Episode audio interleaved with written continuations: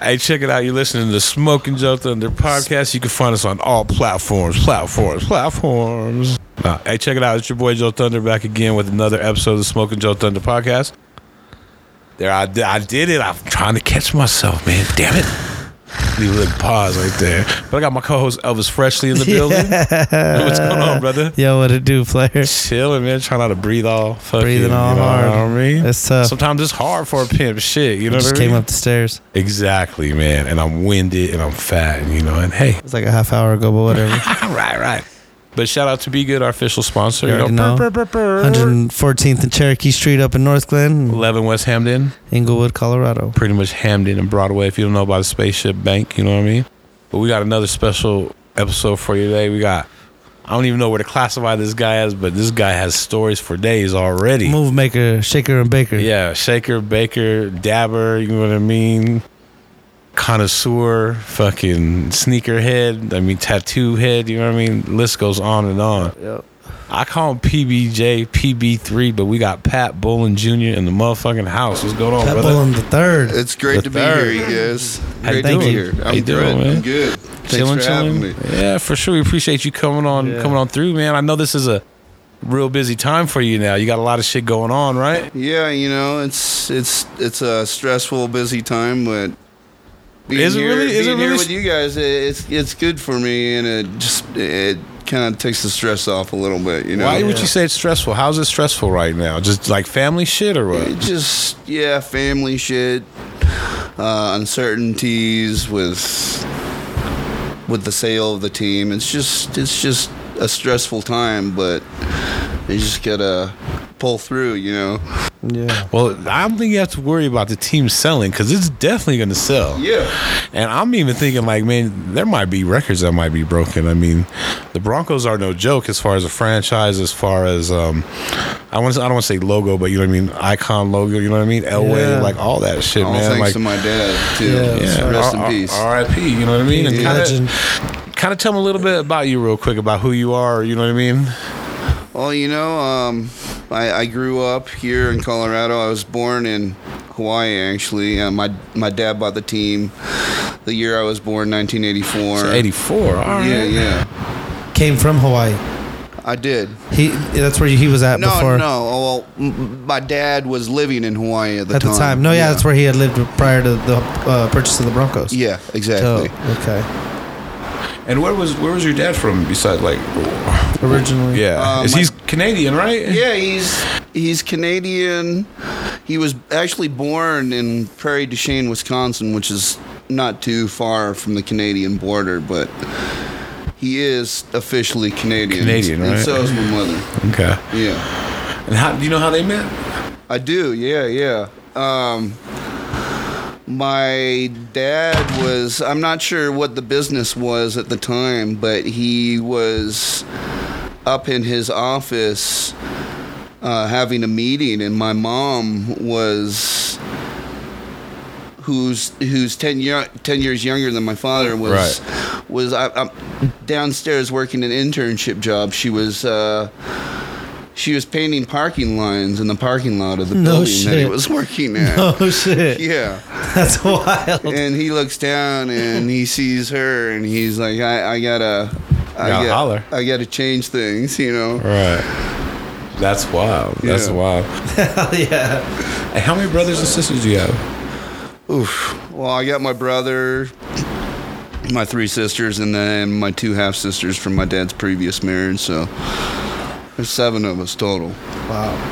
Crazy. So, I mean, I could definitely see how there's 7 different opinions. It's, you know, a lot of stuff going on. A lot of stuff going on, All right, man, that's crazy. You know, we're starting to agree on things and just come together as a family, which is, you know, what my dad would want. Do you all get along outside of business, like just family? You guys are all like cool and solid, and everybody for the most part. But it's really just opinions about what's going on. Really, exactly, that's the issue. That's cool. At least it's just opinion, that, and not like real funk. You know, that's good. That's really good. I've seen that go. Yeah, wild. I can imagine. But that's cool. That's good that you guys are at least all, you know, on good standings and like each other. No one wants to kill anyone, right? No. Like, that's where I'm like, where I'm from. Someone's getting a car and everybody's like ready to kill each other. It goes down, you know what I mean? We just, ultimately want to make my dad happy, and want to do that by doing what's best for the team and what's best for us. And, that's what's got to happen. The team's got to be sold now, and, we've got to move on, and that's fine. We've had a great run with the team, and my dad created an empire. Empire. That's not even like a good word. Like, I mean, like the Broncos are up there, like with the Cowboys or like the Raiders or they were like America's the Yankees, team at one point. They are like 3 or 4 years ago. America's team. America's team. The Broncos are not just a fucking little.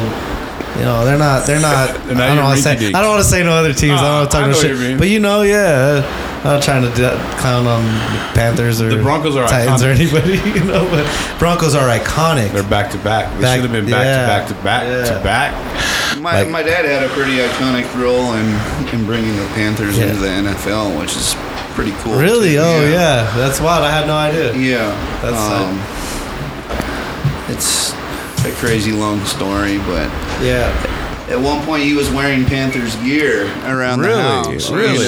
Like, what is this guy doing? Why is he wearing Panthers gear around the house? That's wild. Was it because he was like a good price? I mean, I'm probably sure back then you could probably get that franchise for just a good price. In on a deal or something? Oh, it's not like nowadays. Nowadays it's worth a lot more money than it was, Right. Do you know what your dad paid for the Broncos? I don't know. I don't. If you had to guess, I would say like maybe like 50 million, 60 million. I don't think it was like much. I mean, when you're talking about a franchise like that, this was 1984, right? So that's what I'm saying. That sounds about right, man. I don't even think that much. Yeah, maybe 20. You don't think? I would say at least on the low. We're going to have to Google this shit. Back then, $1 million was a lot. When you get a chance, we need you to Google to see how much. I got this. Go ahead. Let's see. I'm going to fact check this shit. Go ahead. Yeah, your dad was wearing Panther gear, so. Yeah, around the house. And he was wearing Panther gear. I don't know why, but, I mean, obviously it had to do with the role he played in having them become a team in itself, $78 million. Okay, so that's, a good chunk. That's good. That's not bad. But now they're a Billy's. Anywhere between $4 and $6 billion dollars. Billions. He said billions. 406 billion. No, 4 to 6. 4 to 6. Oh, 4 to 6. Yeah, hold on. That much. Yeah. He's like, we really be partying. Everybody for sure. Getting $1 billion. Yeah, there you go. Right. Damn. Hey, so you've grown up in like Denver, like Colorado, your pretty much whole life, right? Yeah. How was that? Like, you're pretty much a Colorado native. I know you were born in Hawaii, but I mean, you grew up here since you were a little baby, right? Yeah, pretty much. I mean, ever since my dad bought the team, we moved here. I was born the same year my dad bought the team, 1984, like we were discussing, and I've been out here in Colorado my whole life. What's your earliest like memories of the Broncos? Probably my dad's old office off of like around 58th and Washington. I remember that place. Yeah. And then that. Right by the hood. That's where we're from. Yeah. That's where we're from. And then across from Mile High, which is now the parking lot for the new stadium in Power Field, they had these metal like warehouses, which are still there. I don't know what the company is now, but that's where the Broncos did all their indoor practicing. No, I never knew that. Oh shit, really? No, I remember them on right there, like on 58th. Yeah, that's where all the offices were. Nice. That's crazy. Explain, because like I know about this stuff, but explain like kind of stuff back then. Like you said, you could see the players, you could, meet the players to like stuff like nowadays where like you can't get next to kind of anyone. Especially with shit going down the way it's been going. Yeah, people getting attacked, people getting smacked, it seems like everything nowadays, right? It's crazy, yeah. I honestly, since all of this has started and since COVID started, I really haven't, been interested in going around the office just because I don't want to be bothered, Right. I still go and watch practice, or I did last year and the year before, but, I've just been kind of trying to avoid the place. Right. We kind of talked about earlier, like not that you're, out yet. You always have love for the Broncos, but it's like you're in a different stage right now than when you were growing up being a ball boy and stuff like that. Yeah, definitely. I still love the NFL, and I'll still love the Broncos, but I don't think I'll be as emotionally invested as I was before, Exactly. It's not going to ruin my day and my life if they lose a game or don't go to the Super Bowl. I mean, obviously, that would have been nice if they we could have just won one more. We haven't except really, for your mom, right? Yeah, for my mom, who's experiencing the same condition my dad did, which was Alzheimer's. It's terrible fucking disease. I wouldn't wish it on the worst fucking person in the world, but not for real. Unfortunately, she has it now too. No signs of it in her side of the family. So it's just strange, seeing her catch the same thing. But it would have been nice, to win just one more for her, before we got rid of the team. But you know what? Unfortunately, we weren't able to do that. You never can say never. Right. Because you guys just added Russell Wilson to the equation. That's right. So, you honestly never know. I'm sure it's going to get sold. I don't think, who knows? It might be next week, but it'll be sold before the season starts. Oh, you think so for sure? Oh, absolutely, 100%. He said absolutely. Yeah, 100%. Of course. It's the Broncos. Are we just waiting for the Broncos to dot the I's and cross the T's pretty much? Pretty much. I think there's maybe like 4 or 5 investors left in the bidding war for it, but, we can only hope for the most out of these guys, Let's get a bidding war going, know what I mean? I know Bill Walton's and highly invested in this situation, the guy that owns Walmart. Okay. And that guy really looked up to my dad, too, so anyone, I'd like to see him on the team. It's just kind of strange because he's such an old dude, It's just... Like, how long is he going to be able to withstand owning this team before he has to sell the team? Or even just understanding, because, shit is different. And I'm sure, I know they get everything that's going on, but, Just shit's a little different. You're not a player. You're not young. You're not... I don't know. It's going to be different now. Yeah, it definitely is. What were some kind of your I don't know, maybe favorite memories, kind of growing up with the Broncos? Oh, so many. Where do I start? Because you were there from day one. Yeah, from the beginning. That's a wild trip to think of that right there. Just to think of the Broncos starting in '89, so give you what you said, 84, 94. You're 10 years old. Yeah. From '94 till fucking now. You've been on a fucking crazy roller coaster where a lot of people really don't get to see. You're definitely in a class of your own when it comes to shit like that. Yeah, I guess my very first really memorable experience was, and I told you guys about this earlier before we started, but going into the locker room with gear from the Broncos. So you go to the store? Did you guys have a room in the the headquarters? I go to the team store and I get whatever I want. Literally for free, So how many jerseys are you grabbing? You grab 10 jerseys? You one or two? I'd maybe one or two. Keep it conspicuous. A jersey, maybe a deck of sports cards. But I would take this stuff into the locker room before and after games, and I'd have John Elway sign this shit. And I would go out into the parking lot and I'd try and sell all this stuff to fans in the parking lot. And how did you how did they believe you, or how did you let them know? Did you just tell them or I'm fucking I just, you know, TBJ or you know, I'm just out here pulling your ear, and this is what I have. And they look at you real quick. Yes, buy this shit. Right. What were you getting on the Elway jersey back then? I'm just curious. Were you letting them go super cheap, or were you fucking getting 200, 300? Because I mean, still, it's a jersey, you know. And I mean, I don't want to bullshit you guys. I can't even remember honestly. I was so young, you know. Fat stack of cash in his. I was probably charging maybe like $40. Who knows? Yeah, you probably were charging like $40. I wasn't asking for more. Yo, if you ever got one out there, you're fucking lucky. Right. You came up. It really is legit. They're gonna find that shit in Storage Wars or some shit. Yo, if you really had, if you bought a jersey from a kid in the parking lot that said he was Patrick Bowlen and sold you $94, $95, that was legit. You really have a real. It's real deal. 100% authentic. And that's one of the things we were talking about is like Elway. Like me, I've always thought Elway's been cool. Like I've never had bad experience. I get it when they're older, they may get a certain way.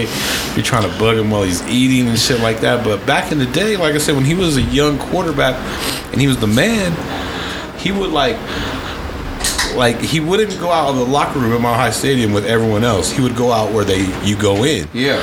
But he would have him pull his bins back by the door, and then he would let like whatever fans wanted to go back there and get his autograph. And after every game, he would sign for everyone. And I remember giving people, you know, towels and stuff, just cool stuff. You know what I mean? And he was the coolest, man. I've never seen him be like a jackass or anything. All American man. I've seen him at his daughter's basketball game. We were the most obnoxious kids there. It was North High School versus Cherry Creek High School, right? I swear, true story. And every time his daughter made a fucking basket, everybody would yell, "Touchdown!" I swear, on some like asshole shit. Because they're, you know, destroying our team. Right. The girls got whooped by fucking Elway's daughter. What's her name? Anyways, they got destroyed by their team. And we're all like, whatever. And at the end, we all went and got autographs from him. And he still happily, with a smile, signed everybody's autograph. Oh, yeah. He doesn't give a fuck. He didn't give a shit. It was so funny though. It was pretty funny though. The fucking game was wild at Cherry Creek. I was like, oh shit, that's dope. I remember he came to our high school once to talk. You know how you would get your Bronco every once in a while, and they're like, "Oh, he's coming." And everyone's like, "Yeah, right." He didn't come in, and Apple showed up and did his little talk to us and signed a couple autographs. It's cool. Great. Back in the day, you know what I'm saying? Yeah. Hey, do you have any crazy pieces of like memorabilia that you've gotten from like the Broncos throughout like the years? Yeah, lots of stuff. I'm sure, like, I was talking about earlier, I'm sure you got a probably garage or storage. Do you have an epic one? I got a Steve Atwater jersey. He's my favorite player. Smiling Assassin. Yes. We were talking about him earlier. Yeah, he's Christian dope. Okoye. Yeah, Okoye killer. Yeah, the Okoye killer, man. He killed a guy. About Steve Atwater, man. The Orange Crush. The Orange Crush, bro. He's from Arkansas. That's a bad dude right there. I got some cards, some John Elway rookie cards. Yeah. Sick. I think I got a signed football. The most special thing I have is a drawing by the bartender that worked in my parents' suite. He's a phenomenal artist named J.P. Snagglegrove. You can try and look him up. He doesn't have an Instagram page yet. We're working on that. But anyways, he drew a picture of all of the Ring of Fame players and coaches, including a picture of my dad. Everything was hand-drawn, and it has signatures for most of these guys, everyone from Frank to Tommy Nalen to Elway to Terrell Davis. It's a priceless piece of art, and that's probably my favorite thing. That's fucking tight. Yeah. That's dope. And you've been to all the Super Bowls and everything. Yeah. Were you on the fucking fire truck when we won that shit a couple times? Yeah. I got a picture on my phone. I was on the same fire truck as Emmanuel Sanders. This is for Super Bowl 50. Right. Emmanuel Sanders and Demaryius Thomas. R.I.P. Yeah, rest in peace to that guy. I love him to death. I miss him so much, man. But yeah, I was on a fire truck for that. And that was phenomenal. I was also on a fire truck for the first two, but I was so much younger, I don't really remember too much of it, you know. The last one, the 50, you got to like kind of absorb more, because like you said, you're a little older, right? Yeah, I'm the oldest of seven of us, and 38 now. And speaking of Super Bowl 50, you were on the field for that, right? Yeah, at the very end, I was on the field. After we won, I was with my family, my wife, my daughter, my brothers and sisters. We were all in line to get into the locker room, and Rod Smith shows up behind me, and he looks at me. He's like, "Hey, Pat, give me your daughter. It's the only way I'm gonna get myself into the locker room right now." So I give Rod my daughter with no questions asked, and y'all slide right through security. Slide right through. He didn't have any credentials for that game. He was just there, and he wasn't with the media or anything, so he didn't have any credentials to get him into the locker room. So that was the only way for him to get in, was for me, basically, to hand him my daughter, who was 1 year old at the time, you know? And they're definitely letting her in. Yeah. No, tell her no. Yeah. Hey, what do you? We talked about that season. What do you think of that season? I almost think that's kind of like the most magical season that we've ever had, because we went through some trials and tribulations. Yeah. It's, for me, it's a toss-up between that season and the Green Bay, the season that took us to the Super Bowl against Green Bay, which we won also. Oh man, that's just crazy. That was amazing. That was when we kind of like to the very end game, right? I think, yeah, maybe one or almost two games. No, it was the next year when we played Atlanta. Yeah. That was when we almost had a perfect season. Gotcha. Like 13-0 or 12-0, 13-0, something like that. And what's wild about that is that's kind of like similar situations, except for fucking Green Bay gave us a run for our money. Yeah, like they were totally expected Green Bay, to wipe us off the clock. I mean, it was a game all the way to the very end when Elway fucking killed it. Helicopter, the most epic. Took the helicopter tackle. We saw how bad he wanted that Super Bowl. Yeah. That was it. That was the proof right there. I mean, they could have come back, but John Mobley took that interception, or was it a deflection? I can't remember. Yeah. A deflection. Mobley was the man too. He was the man. Yeah. We had the sick team then too. Him, Al Wilson, we were talking about Terrell Davis, Romanowski, Bill, the Romo man, the Romo Cup, Romo Cup. Oh shit! He did movies after this shit. Like, do you have any crazy Romo stories? I'm sure he was wild. Oh yeah, I do. Sick. Lots of crazy Romo stories. I don't really want to talk too much about it, to be honest with you. It's all good. It's kind of sensitive, but I do have one cool story to tell. When he wrote his book, which kind of exposed all the steroid issues in the NFL and beyond, he respectfully gave my dad a rough copy. I remember finding it in my dad's closet and reading through it and reading about all this shit with him and with other people and with steroid use. But it was really, really crazy stuff, you know? And it was probably like the unedited version, right? Yeah, the rough draft unedited version. So it had stuff in it that wasn't in the published copy. Right. Because Romo, man, he was like one of those cats where you definitely wanted him on your team. You didn't want him as an enemy. You know what I mean? Yeah, I remember he had.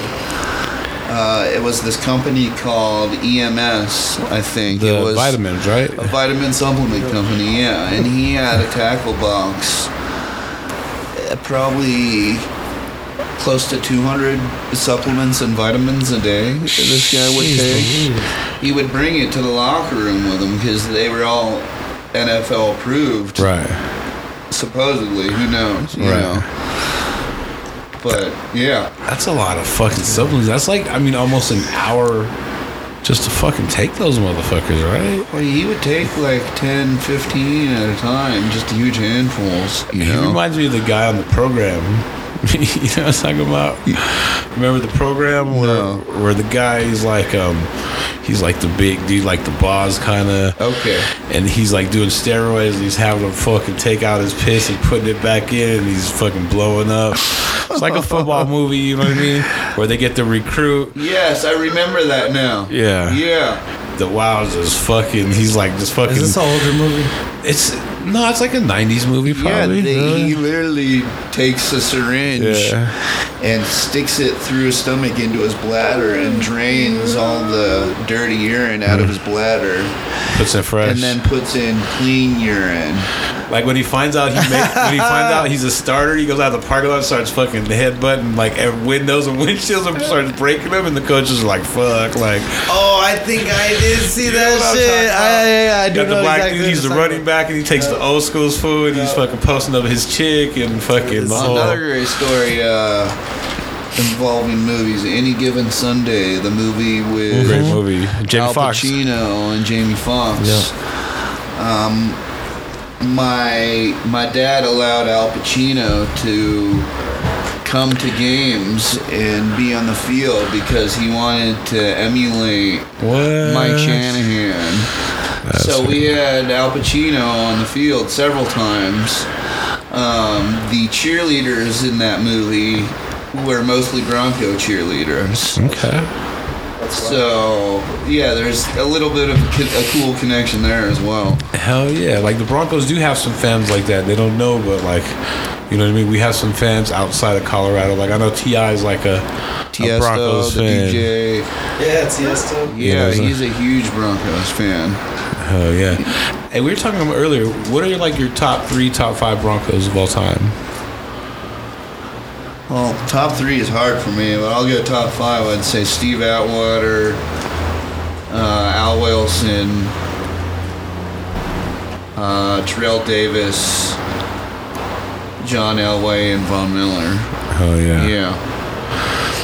That's a good lineup right there. Yeah. I'm thinking more in your, like, kind of like teen years, like that were more the times when the Broncos were kind of down. Like maybe I'm thinking like Mike Pritchard. You remember Mike Pritchard, right? A little bit, yeah. Receivers. Who else is Jake Plummer? Vance Johnson.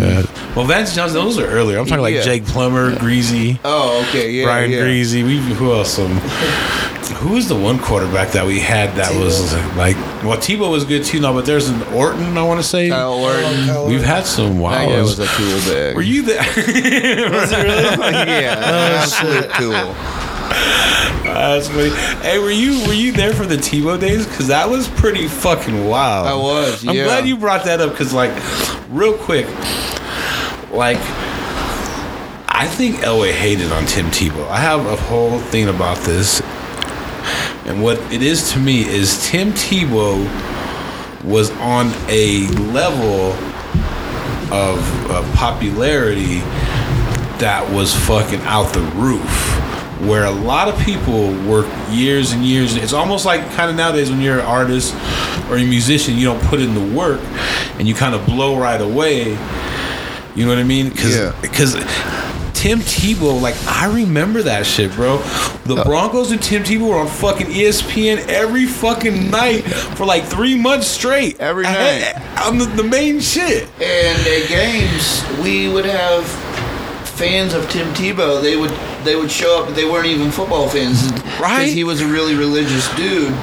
We would have these missionaries and these other religious fans of his. Whole new fucking demographic. They would just show up to the games just to watch him do the Tim Tebow kneel. Right. And watch him walk through the tunnel at the beginning of the game. They could have cared less about football, anything else. Which was wild, you know, but it was kind of cool at the same time, you know. Take it. I remember hearing a story like he was in New York because this was like maybe a month after he started popping, and like Mello was in New York too, and they have like in stores literally like a half a mile from each other, and there's like almost 1 million people at Tim Tebow's shit, and there's like maybe a couple thousand at Mello's, but like Tim Tebow, I wouldn't doubt it. He was that guy, man, and like you watch his documentary. He was a virgin. Yeah. Well, he was I couldn't kind of believe that. There was a couple other NFL players where they were so into sports that, you know, I don't remember who it was, but it was like a safety for like Washington or something. But he didn't have sex till he got married. And he's like, I was just into sports and wanted to make the NFL and didn't want no distractions in life. It's, I guess, yeah. A lot of these guys, they sustain themselves from having it for at least a week before a game sometimes just to... Yeah, you know, peak. Keep that concentration level up and like a boxer almost. Yeah, yeah. And then once the season over, it's on. Oh yeah, it's Wu-Tang orgy. That's when everybody gets pregnant. That's when everybody gets pregnant. For real. All the strippers in Atlanta get pregnant at the same time. What's funny is talking about the Super Bowl, man. Is I remember like, and even the All-Star games. I remember like they would bring in like hookers and strippers from like other cities, like groups of 20. They fucking work the All-Star game and work the Super Bowl. You know what I mean? I remember going to an American Bowl in Barcelona, and I think I was like 14 or 15. I don't know. You guys can do the math. You can look up when the American Bowl was. American Bowl. I'm 38 years old now, but I must have been like 13, 14, maybe 15 years old. But I still remember to this day going to Barcelona, and I was with our nanny and our nanny's husband. Yeah, she was our nanny at the time. She still is, but her husband took me to the nude beaches in Barcelona. Oh shit! And I remember seeing all these tits when I was like 13, 14 years old, and I've only seen them, you know, in my dad's nudie magazines. Right. Another great story for you. My parents were huge friends. / fans of Hugh Hefner. They were really closely connected with him, so they visited the Playboy Mansion a lot. Quite a few times. That's like a tight. Had you ever been there? I haven't. No. Not even as an adult. No. I want to go. Can you imagine being like the owner of like? It's not for a lack of wanting. Yeah. That's wild. Tough to get in there.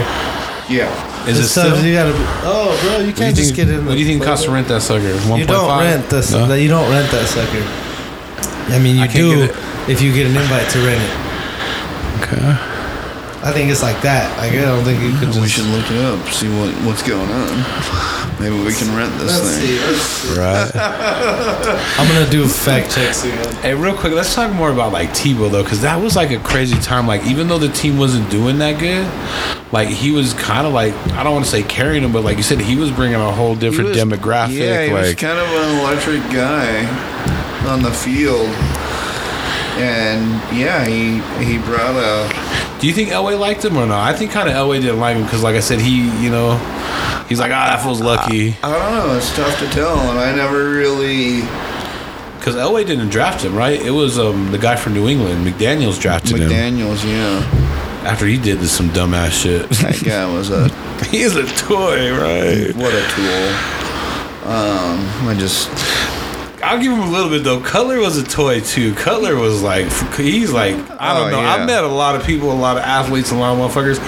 And he was definitely just cut from a different kind of cloth. Like, he wasn't, like, cool. Like, you know what I mean? It was just weird with him, like... He was different. You know what I mean? I don't know how to explain, but he was like, maybe he was just like that quarterback kid, like Peyton Manning, just, you know what I mean? Just, I don't know. I didn't really like him myself, but, you know, hey, it is what it is, right? Yeah. Like I said, Tebow brought like excitement, man. It was kind of electric on the field, and he brought up a lot of excitement to the team, and like you were saying earlier, we were on ESPN almost every night because of that guy. 3 months, every fucking night during the season.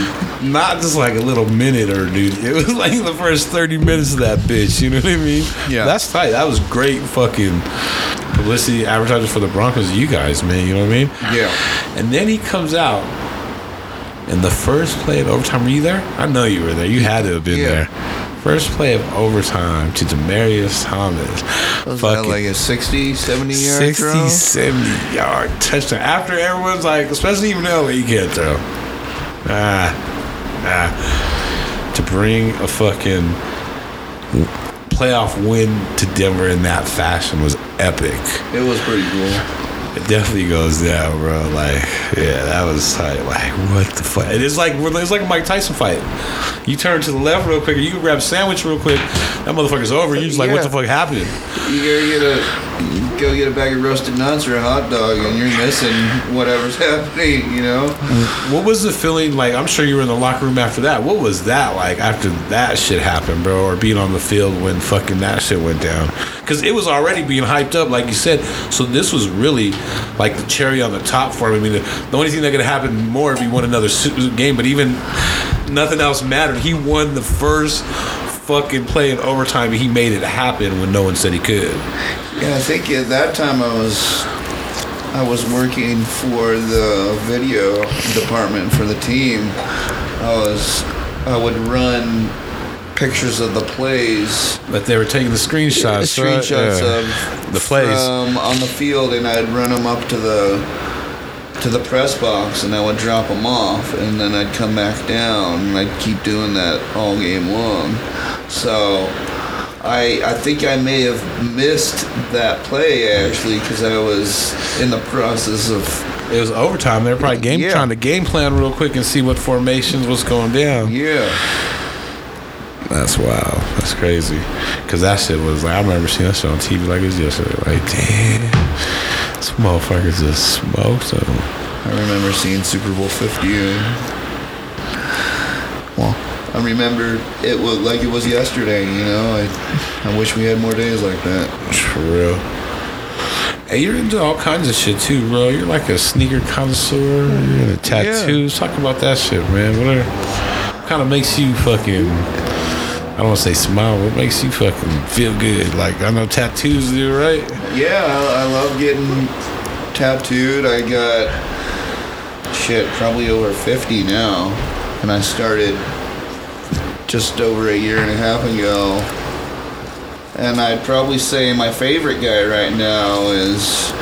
It's a toss-up. I got a friend, Rick. He goes by Flip Shades. He's an amazing tattoo artist.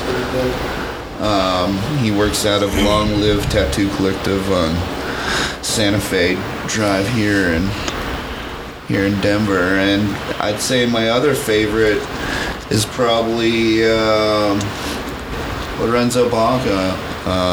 That guy is phenomenal at what he does. He's a beast. Black and white, black gray portrait tattoo artist, and he's probably the number one dude in the world for that kind of tattooing, in my opinion. So look him up, too. In the world, Craig. No, you're not lying either. His tattoos heal great, and they look exactly like the picture you give them. So. And that's it on the Instagram. They be floating lately, huh? Yeah. That motherfucker tattoos be floating, fool. Well, you can see, and you see, like, a lot of tattoo artists will post some shit, and it's fresh, and you don't see it healed. Yeah. You know, Lorenzo's shit healed looks fucking... Yeah. Looks good. What it's supposed to look like. That's shit on mine that last that he did looks like he just did it yesterday, bro. Yeah, his work is amazing. And that's actually how I kind of ran into you. Like, he's the good homie, and I was kidding with, chopping up with him, and one day I roll in and just sit down, start talking shit, probably about some fucking who knows what, bitches, whatever, some dumb shit, you know? Bitches, dabs, whatever, you know? Exactly. And he's like, "It's Pat Bowlen Jr." You know what I mean? I'm like, "What's up?" We start talking, and then you just kind of found out you're into sneakers, all kinds of other crazy shit, man, smoking weed, shit. As well, and you've known him before too, right? Yeah, that was funny. And then you were like, "Yeah," and I was like, "Oh yeah." Yeah, the connection. I was like, "That's my guy." Like, yeah, I know him too. And then they're like, "Yeah, we, that's my homie." Yeah, no, that's the shit. You know, I met you through your brother, who Be Good. The shit, man. He always would come in, we chop it up and hang out, and then he brought you through, and was able to link up and kick it. And ever since then, it's just been good people, good vibes.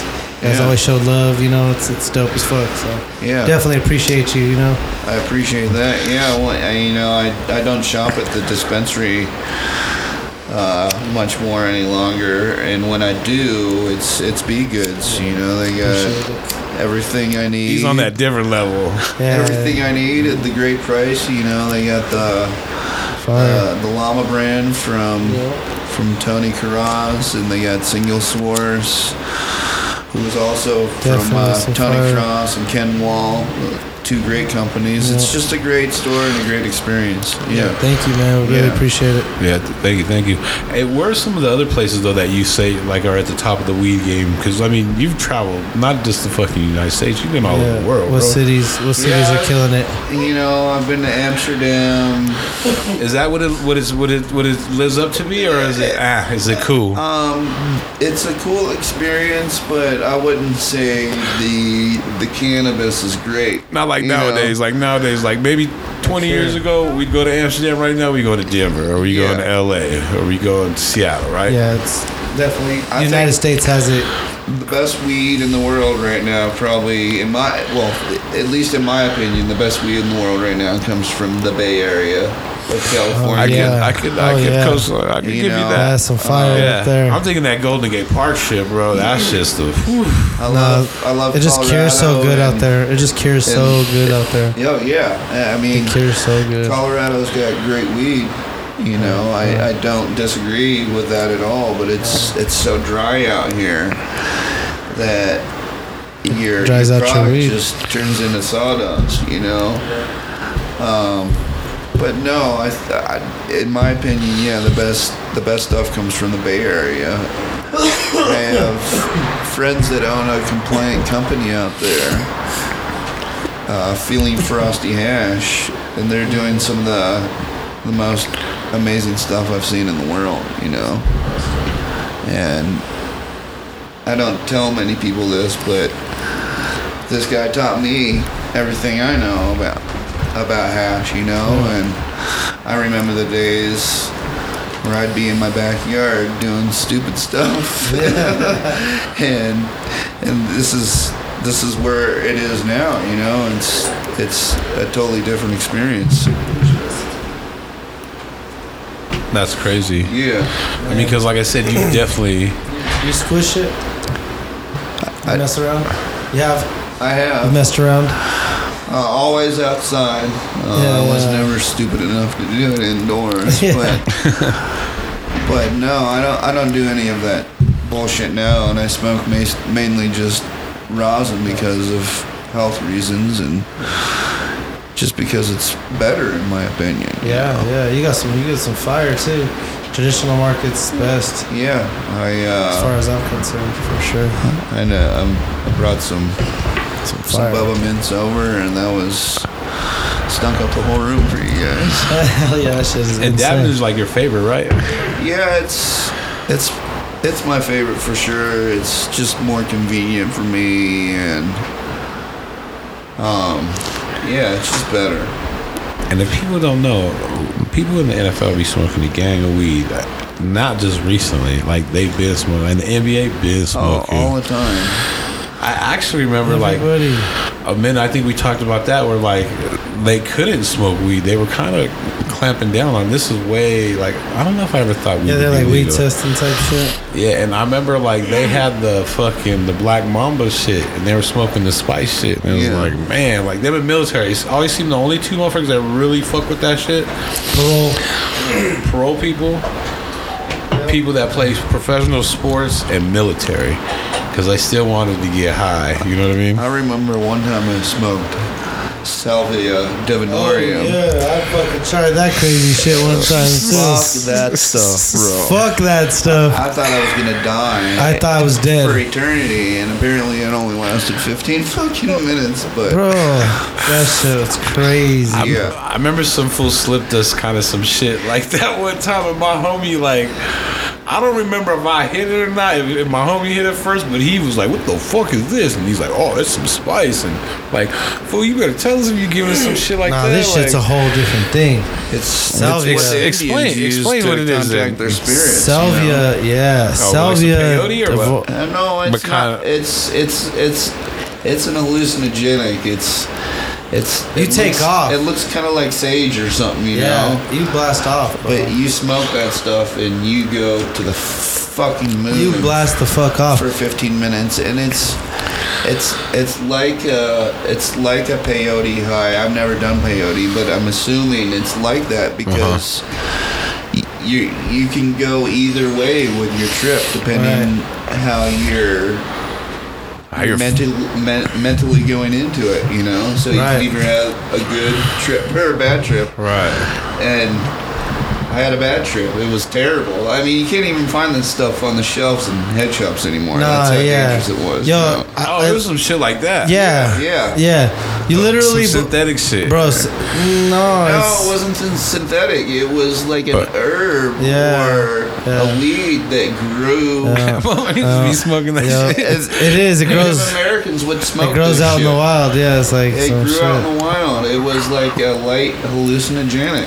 Bro, and when I tell you blast off, I forgot I took it. I forgot everything. I didn't even know what was happening. Nothing. I thought I died. I was dying. Oh shit! Elvis has got 2 blunts in his hand right now. What are you doing? We got passing. 2 blunts. Passing over here. But bro, I took the fuck off. I forgot I did it. All of a sudden, I'm all over the place. I don't even know what's going on. I'm seeing these weird fucking shapes and bubbles and crazy shit. It was uncomfortable. Uncomfortable as fuck. I started drooling for no reason. Man. I couldn't keep it together. And then, you know, after a while of doing that shit, tripping out, I came back to it. It wasn't 15 minutes for me. It was like 30 seconds in real life, but it felt like fucking forever. Yeah. And when I came back, I was like, what the fuck happened? And I thought I drooled, but there was nothing. And I was like, was I drooling? And they're like, oh, is that what you thought you were doing? And I just was, it was the craziest experience of my life. What did your friends tell you? They were just laughing because I was just all blank. Oh my god, that's not great. Yeah. Everyone's all, we're like out of high school, you know what I mean? Fucking dumb fucking kids. Yeah, solventless is my choice for sure. Solventless is the way to go. It's just, for me, it's better. I have irritable bowel syndrome, and this stuff with solvents in it just fucking wrecks me. But no, I love the high that hash gives me. But first and foremost, I do it for my brain. You know, I suffer from seizures, so it's a win-win situation either way for me. Because it makes me feel better and prevents me from having a seizure too, which is great. You know. Hey, do you ever think it'd be legal, like it is now? Yeah, I do. I thought it would have happened a lot quicker, but you know, it's should have never been illegal. Yeah, it should have never been illegal in the first place. The whole federal shit is crazy. Yeah, I don't remember who that FBI guy was, but yeah, some fucking dickhead. Bro. Yeah, reefer madness, man. Yeah, right. Hey, do you remember the first time you smoked weed? I do, yeah. What was that like? Did you get high or? I didn't know what it was supposed to feel like to be high, so I don't really know if I was high. You know, I remember I was like 15. Me and my buddy, we didn't have anything to smoke out of, so we took my lacrosse stick, cut the head of the lacrosse stick off. Took the rubber butt off and stuffed a piece of foil in there, and we just smoked it like it was a giant kiln. That's a mission, bro. You cut the head of the lacrosse stick. I was ready to sacrifice my piece of sports equipment to get high. You know? So I take it you played lacrosse. I did. And take it you quit right after that. No, I'm just kidding. I continued to play. He probably had like 10 sticks, bro. He probably, he's the owner. His dad owns the Brook. He's probably had like 100 sticks. Bro, it's like, you need a few, you know, because lacrosse is a violent game. It's vicious, out there snapping sticks, slashing, and What's funny is you'll never believe this, but as a fat motherfucker over, I played for TJ in high school. Lacrosse? And that shit was fun. Fuck hell yeah, bro. Yeah. There's a couple of those motherfuckers from the hood that played. Damn, like, I played football. So all the football, like a lot of the football players, we get to hit fools. Like, I wish there was video like there is now. I remember. Like I can't say this fool's name because he's kind of tied into the Broncos. Like I can't say his name, but I remember this fool laid out an umpire, bro. like came running and like I don't know fool mood where, but laid him out, bro. And he got like suspended for the whole year. Oh my God. And he was like, it's funny because I mean he was cool, bro. Back in the day, he's kind of like that white boy that was cool, like had money, but kind of like he kind of reminded me almost the guy on Project X, kind of not that much, but kind of they had tattoos of St. Ives on their ankle and shit. You know, I'm giving too much away. You might figure this out, but this fool like laid the ump out, bro. And we used to always battle Cherry Creek, and that was like the biggest rivalry, football, lacrosse, or everything. That's awesome. That was crazy, man. But that was fun. That shit was. That's hilarious. My homie Andy, he used to do the face off, and he broke this fool's shoulder off the face off, bro. Like boom, like I'm like stop, like little timeout for 15 minutes. Like hold this fool out. It was fun. Hell I think yeah. I definitely liked it more than football for real. Talking about that brings up another great Bronco moment. For me, I was a ball boy. And this happened up in Greeley when we had training camp up there. I was in between two fields, and I was looking the other way, and Ed McCaffrey caught a ball, and I turned around right as he was catching the ball right in front of me, and he was catching it out of bounds, and he just absolutely destroyed me. Oh, shit. Took me out. Oh, yeah, I wasn't paying attention, you know. Right. I had my knee down, and I was facing the other direction, so. And McCaffrey's a big boy, too. Oh, yeah, I love that guy. He's another I watched him get hauled off of the field. I was at Invesco. It was Invesco. Yeah, I was at Invesco. I was standing on the field. Yeah, I was Peyton's first year. At the 30-yard line, right in front of where it happened. Oh my God! I heard his leg break. It sounded like a toothpick snapping. I could hear it. I was working in the back. We watched it on TV, and then I watched them roll him out. Go to the ambulance. I was like, we're working in the kitchen. And I was still a ball boy at that point, you know? Yeah, holy shit. I was sitting down there. I don't know what I was doing at that point. I think I was maybe holding cords for a coach or something, but I was there right in front of where I happened. How many different jobs have you had for the Broncos, bro? I'm at least saying about 100 of them, right? No, for the team, I was... Because I'm sure as a kid they had you doing everything, like you said, running plays. Yeah, I mean, they had me doing everything, you know, but I was considered a ball boy. You know, I had another job where I was running plays from the coordinator's box to the field and back and whatnot. But, you know, they had me doing tons of shit. It was a lot of fun. Did you ever get a ring? I did. I have all three rings. There's... in my safety deposit box. Dang. I don't really pull them out that much. Yeah, you don't need to flex. Nah. Yeah, I don't need to flex them, you know? Right. It's more like an investment. Yeah, you got three Super Bowl rings? And you know, whenever you go see them, you might, if you're lucky, see them one day. But. See them one day out, flexing. If you see him with them on, he's flexing. Whenever you go to your safety deposit box, next time you need to take a quick picture for the gram and just flex them. Not even for the gram, just send it to us. I will, yeah. You know what I mean? I want to see that shit. That shit's hard. Damn, that's crazy. And we were talking earlier about your dad's jacket. Like, that shit's kind of legendary. You said there's a couple of them. The one's in the Hall of Fame? Yeah, one's in the Hall of Fame.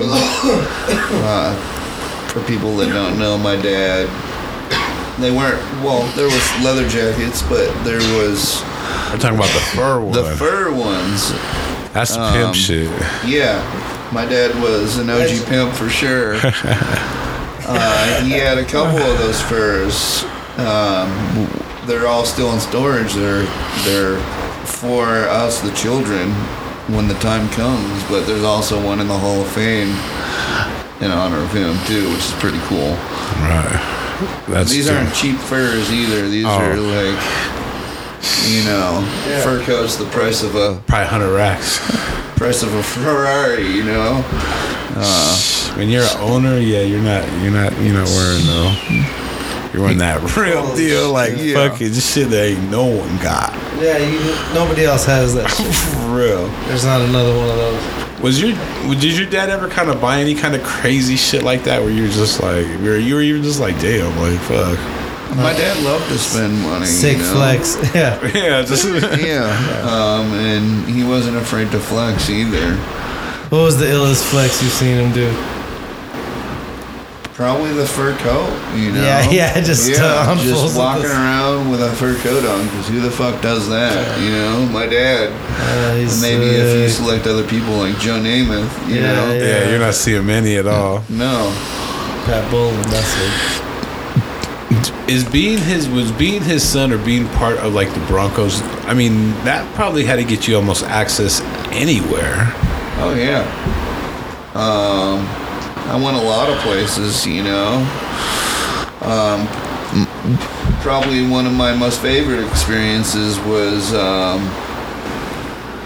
during the Super Bowl we lost. They had a VIP party for us. It was from DirecTV, I believe. But they had Beyonce and Jay-Z do a 10-set show for all the owners and the VIPs in the NFL. That's fucking ridiculous right there. Like, the access, like, to think about that, like, for the owners only. Yeah. You got Jay-Z and fucking Beyonce, like... doing a fucking nearly probably almost a 40-minute set. Yeah, at least 45 minutes. And I remember walking upstairs to the VIP lounge, and I look over my shoulder and I see Bob Kraft sitting in this couch area, and he's got like a 17-year-old, 18-year-old girl with him, and I'm just like, what is going on here? And then I look to my right, I got Tom Arnold, and then as I'm walking in, I forgot to tell you guys this, I walked in with Chris Tucker and his girlfriend. Chris Tucker, the guy from Friday, The Fifth Element, and because one thing about the Super Bowl, man, is literally there are fucking famous people everywhere, every fucking where. David Beckham was in the box next to us for Super Bowl 50, so that was pretty cool. David Beckham? Yeah, David Beckham. That's fucking wild, man. You have any crazy wild nights where just fucking... with my dad, I remember going out one night with my dad, and we had a little too much to drink. You know, I think we finished 2 bottles of wine between the two of us, Del Frisco's, and my dad drove us home with the Greenwood Village Police Department car right behind us the whole way, and the guy didn't fuck with us at all. Chaperoning us. What's the biggest bill you've ever seen your dad pay, like at a restaurant or like, you know what I mean, some shit like that? Oh man, yeah, those are probably insane. Yeah, I mean, just like fucking night at fucking where. I mean, we went as a family, went to Del Frisco's every Saturday night. And there was 7 of us eating, and my mom and my dad were drinking wine and having cocktails. So you can only imagine how much a steak dinner for 7 people at Del Frisco's is. It's upwards of 3 racks at least, you know? Right. My dad wasn't afraid to spend money, you know? He wanted to make sure we were all happy and all taken care of, so... Did you have like a lot of I'm sure you had just like fucking perks out the ass, like people trying, you know what I mean, like traveling, fucking. Oh yeah. Everyone trying to. I had access to seats for the Colorado Avalanche and the Denver Nuggets. My dad almost bought those 2 teams and almost bought the Pepsi Center, but. Stan Kroenke, that asshole, fucking outbid him, and my dad was like, I'm not dropping another dime. That doesn't make business sense to me. So he never ended up buying those teams in the Pepsi Center. Let me ask you about that. Was your dad ever salty? Yeah. That the Avalanche won, actually brought the first kind of championship to, Colorado? Oh, I don't think so. No, not at all. No, not on that end. I think Elway was. Because do you remember it? That's, that's a classic, Elway moment. We got the Avalanche, and we have this kind of crazy team that we really don't know about.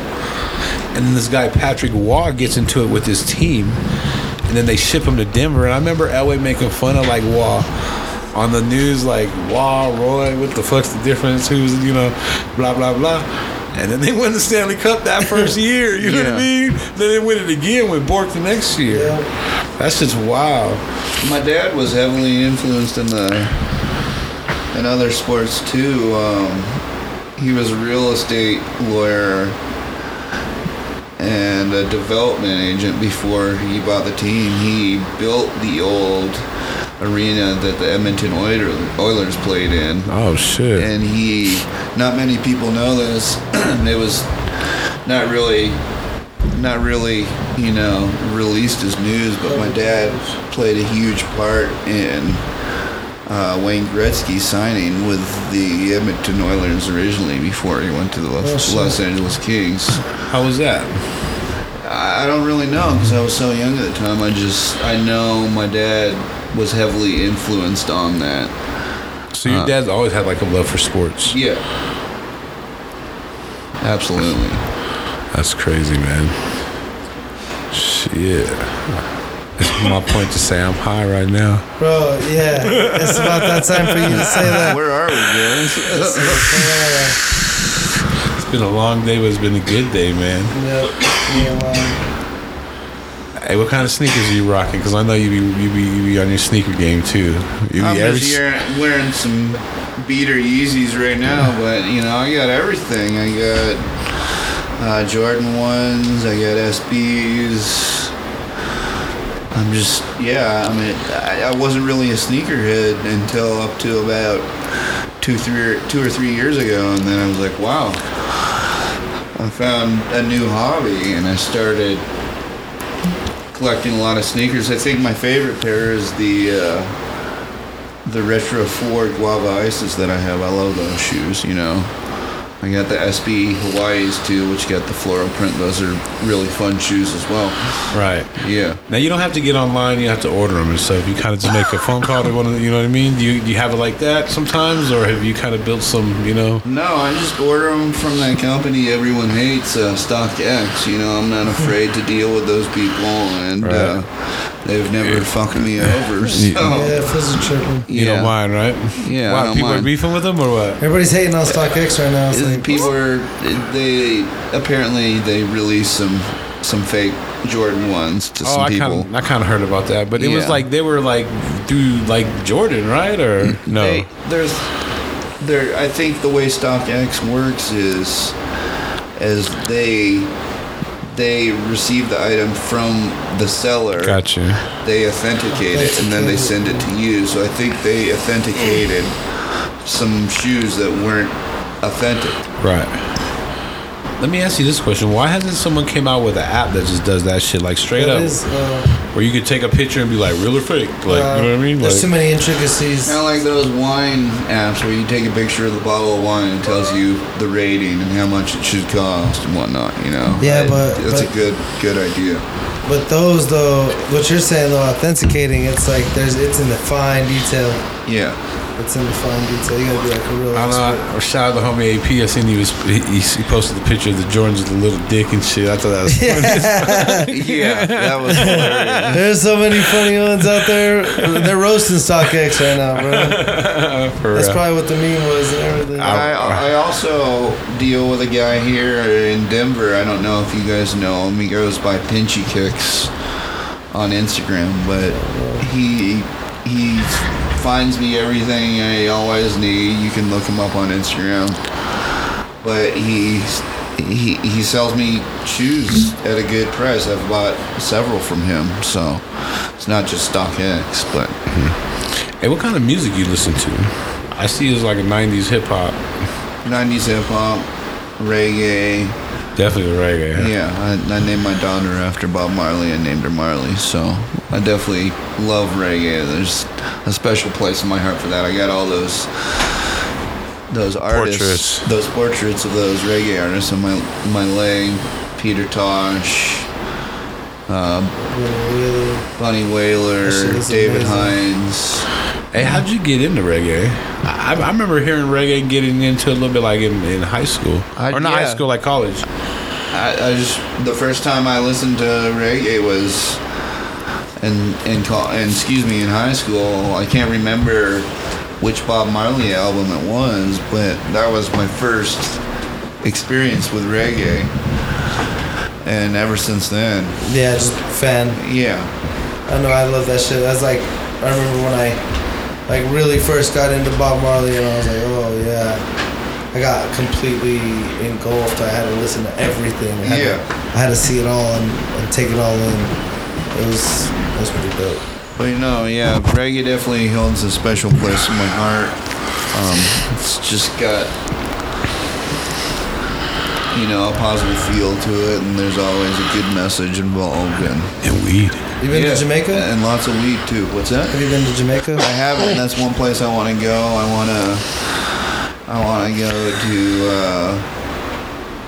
want to go to Jamaica, and I want to visit the Bob Marley Museum. I want to see his house, go to the ghetto, do all that shit, you know, because that means a lot to me. Yeah. Have you been to Jamaica, Queens? No, I want to go though. Oh, are you talking about New York? Yeah, Lost Boys. I've been to New York. I don't know if I've been to that part of Queens. I don't know. I don't think I have. I think I would have remembered if I did. I was fucking the umpires, motherfucker. Yeah, over here, you know, me too. But LB fam, you know what I mean? I'd be fucking loving me some music. You got this beautiful mothership sitting in front of me. I know, that thing is amazing, bro. Talk about that shit, man. That's a piece, right? Yeah, it was purchased through Glasshouse Gallery Incorporated on Instagram, but it's... He said Glasshouse Gallery. Yeah, but it's a mothership. Mothership Glass was started by Scott Deppy. He's a good friend of mine. I have several pieces by Mothership, but this one, it's a deep carved Klein, and it's a lot of fun. It just eats through hash. And yeah, it's a beautiful piece too. Hell yeah. Yeah. I got a fucking question I keep forgetting, bro. Yo, we skipped past what it was like growing up here in Denver, like going to school. I was kind of curious, like, what was that? Like, did anybody, were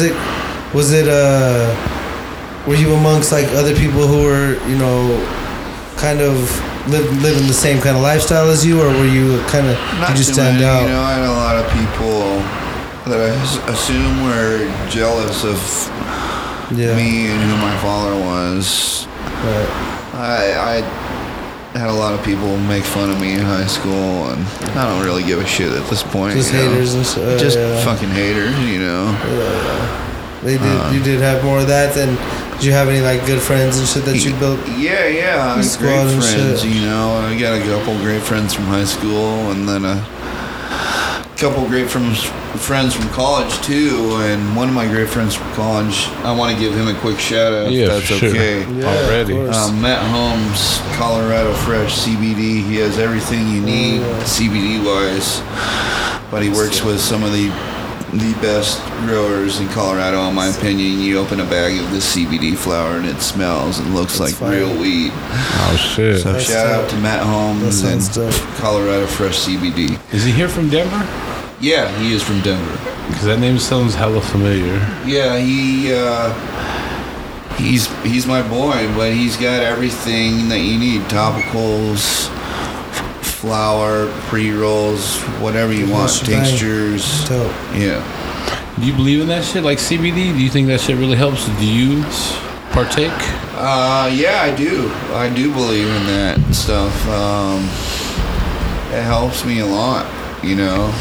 I've got the roller that I put on my lower back and whatnot, and it always helps. And I don't really smoke the CBD flower because it's just, I don't know.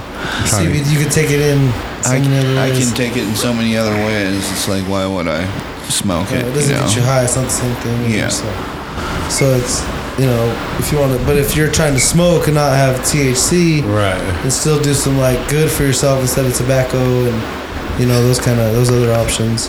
Hemp is the way to go. Hemp is definitely the way to go. And if you're going to be smoking hemp in Colorado, look out for My Boys Company. Definitely check them out. Yeah. Oh, yeah. How long have you been smoking weed, or like? I've been smoking since I was 15. Partaking. Yeah. Through the lacrosse stick. Yeah, through the lacrosse stick. That's wow. That's, I can see it, dude. I can see it. How many times did you smoke through the lacrosse stick? Just that one time? Or yeah, it was just that one time. How'd y'all smoke the next time? Found a better way. Yeah, I think we just use a can. I don't even remember. But how'd y'all even get the weed though? What's that? How'd you get the weed?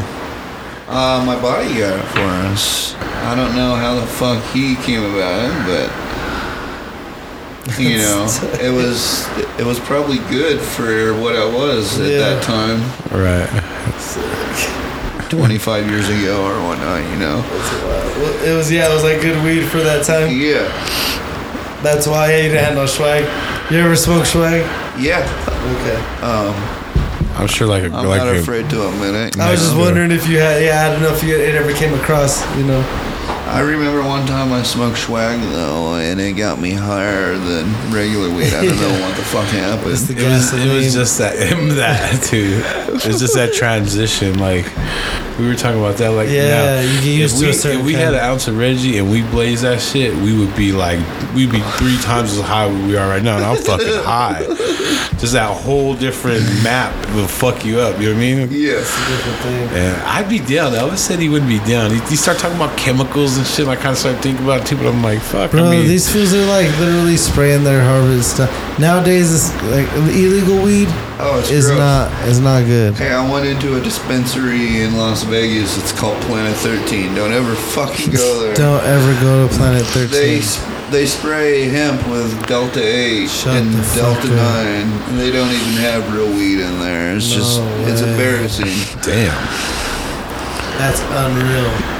I went in there just recently just to check it out, and they had weed that looked like that fucking weird, dry, fucking nasty shit that they had on the back 3 pages of High Times back in the day. Yeah, you know? I know what you're talking about. Yeah. Mm-hmm. Crazy. That's gross. Weed's come definitely a long way. Oh yeah. You know what I'm saying? But also, like, there was people back in the day growing some fire.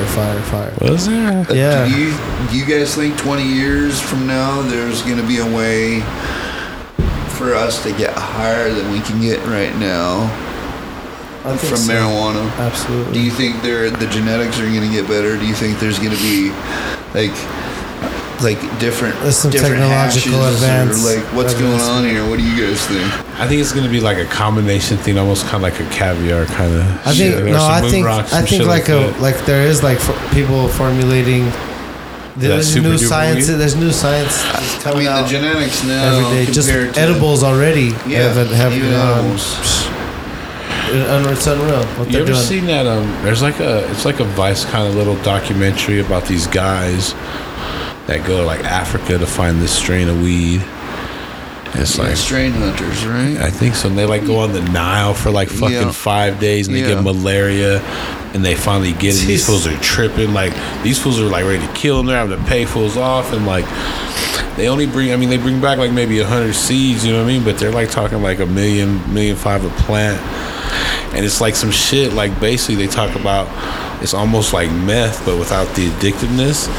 And it's like meth weed, like almost. It's like weed that you smoke that fucking... I call bullshit. You know what I'm saying? I mean, yeah, could be. I mean, call it bullshit. But some crazy... This is a documentary? Yeah, it's like on some... It's on Vice. And these fools like go like I said, it's not like to the city. And get this, and these fools go on the Nile for like a week. They're like, this is the 5th day we've been on this boat. And they grew it. And no, they find it, yeah, and they bring it back. They bring it back and they grow it. They take it to Europe or some shit like that, and they fucking put it in the labs and start fucking... Yeah, speaking of Vice, my buddy and I, we've been working on something special with Vice, so keep an eye out for that as well.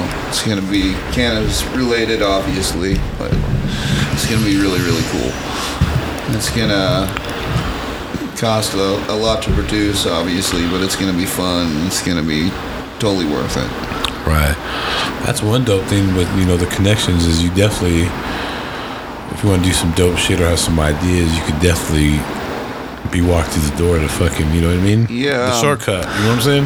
Yeah, I have another connection I made with two famous glassblowers, Yushin and WJC, and I don't know if you guys have heard of them, but these guys make pieces upwards of $50,000-$60,000. God damn. And I'm in the talks with them to make some stuff for an Alzheimer's auction in honor of my parents and other people that have experienced that shit. But I think it's going to be great for the cannabis community, and it's going to bring a lot of money for the Alzheimer's Foundation as well. So that's real dope. Yeah, yeah. I got to support that shit, you know what I mean? So there's a lot of cool stuff in the works, for sure. Oh, yeah. Shit, man. Tell the people how to find you. Yeah. Some shout-outs. Want to give them your IG? Yeah, Marley for Life 84. My account's, you know, primarily for my family and friends, but yeah, if you want to check me out or shoot me a DM, please do so. Yeah. It's like one of those things we talked on the last podcast. If you know, you know. If you don't, you don't. Don't ask. Exactly. Don't tell. I had a couple nights. See, now I'm starting to remember questions. I'm already back to the interview. Growing up, like, with football and all that shit, who were, like, kind of, did you have any, like, favorite players outside of the Broncos? Because, like, I mean, like I said, you had access to everything.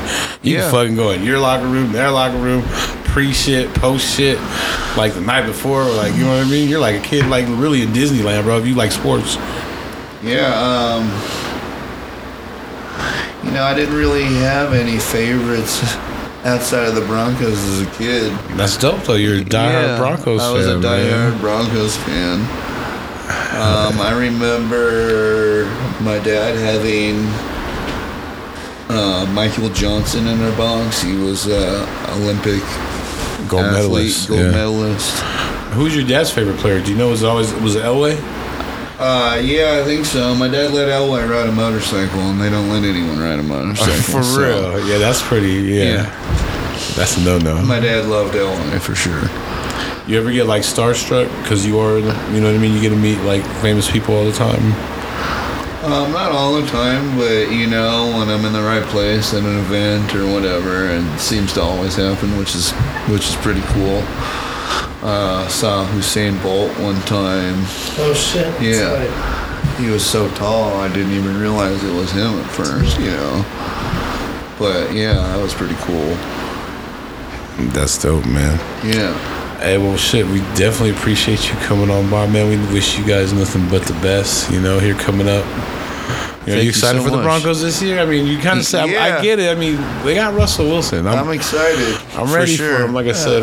I think this is the best opportunity we've had since Super Bowl 50 to win another championship. You know, everything is in the right place. You know, I don't really give a fuck about what other people outside of the Bronco fan community thing, but I think this is the best chance we have since Super Bowl 50, you know? I think on our search for a quarterback, the team's been building around it, and now it's finally better. We're just missing that piece, and hopefully Russell Wilson can step in here. The piece of the puzzle, you know? You know what I mean? He brings, like, you know, I don't know what, I don't say Hollywood, but I mean, I don't know.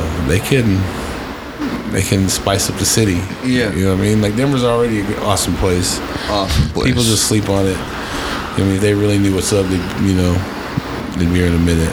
Other than the altitude and how dry it is here, it's just, which kicks my ass every day. I fucking love this place. You know, I love Colorado. I love the people here and the cannabis community here. It's all really cool. It's all special stuff, man. And it's not like overdone yet, you know what I mean? Like LA's overdone. It's, you know what I mean? Yeah. LA, we're still in that. Fuck LA. We're still. It takes fucking 40 minutes to go fucking 2 miles in that fucking city at any time of the day. I don't care. You need to be like LA and jump on the scooter nowadays. Yeah. You know what I mean? Yeah, get on the scooter. I remember that video. That place was lovely during COVID. I'll tell you that, man. Yeah. Get everywhere. Now, like you said, literally, and parking and all that shit. Like I can just imagine, like just. Oh, it's terrible. You know, my sister lives there, or one of my three sisters lives there. But yeah, it's a mess. You know, I couldn't stand being there for more than 3 or 4 days. It's just too hectic for me. Whole lot going on. You know what I mean? Yeah, whole lot. Hey, what's your other favorite place to live or stay with besides Denver, Colorado? Hawaii for sure, where I was born. You know? Like the back and forth for you? Do you kind of spend a lot of time there? Or? Yeah, I do. That Hawaii holds a special place in my heart. I was born there, and we spread my dad's ashes there, and I just love going there. It means everything to me. My whole right arm is tattooed Polynesian style. Okay. So yeah, I love Hawaii. That's dope. That's dope. Yeah, man. You ever afraid it's gonna go under? What's that? You ever afraid it's gonna go under? Not anytime soon. It is in the middle of nowhere out there, bro. Yeah. It's kind of, you know what I mean, like. Yeah, no, man, definitely not. Hawaii is a great spot. I'll always love it, and I'll always go back, and I'll never be afraid of that place disappearing. You know. Yeah, I'll be high. All right, man. Well, shit, we appreciate you again. Yes, sir. Shit, this is your boy Joe Thunder. We got Elvis Freshly over here. Yeah. Pat Bowlen III. Yeah, we high. I'm high, bro. I'm heavily medicated. 11 West Hamden. Or up north, you know what I mean? Boondocks, across the street from the Boondocks. We out of here. Across the street from the Boondocks. Across the highway. Yeah, across the highway. It's a whole ass highway. Like some Frogger and shit. You ever play that shit your little kid? The little Frogger, you be trying not to get hit by the car and shit. Oh, yeah. I throw it back with the video games, fool. Just to be like a normal person and put it in your maps or your GPS and it's Be Good Life, man. You know. Yeah. It'll be weird. It'll find you. We're out of here. Yeah, peace. Find us on all platforms. Later. Peace.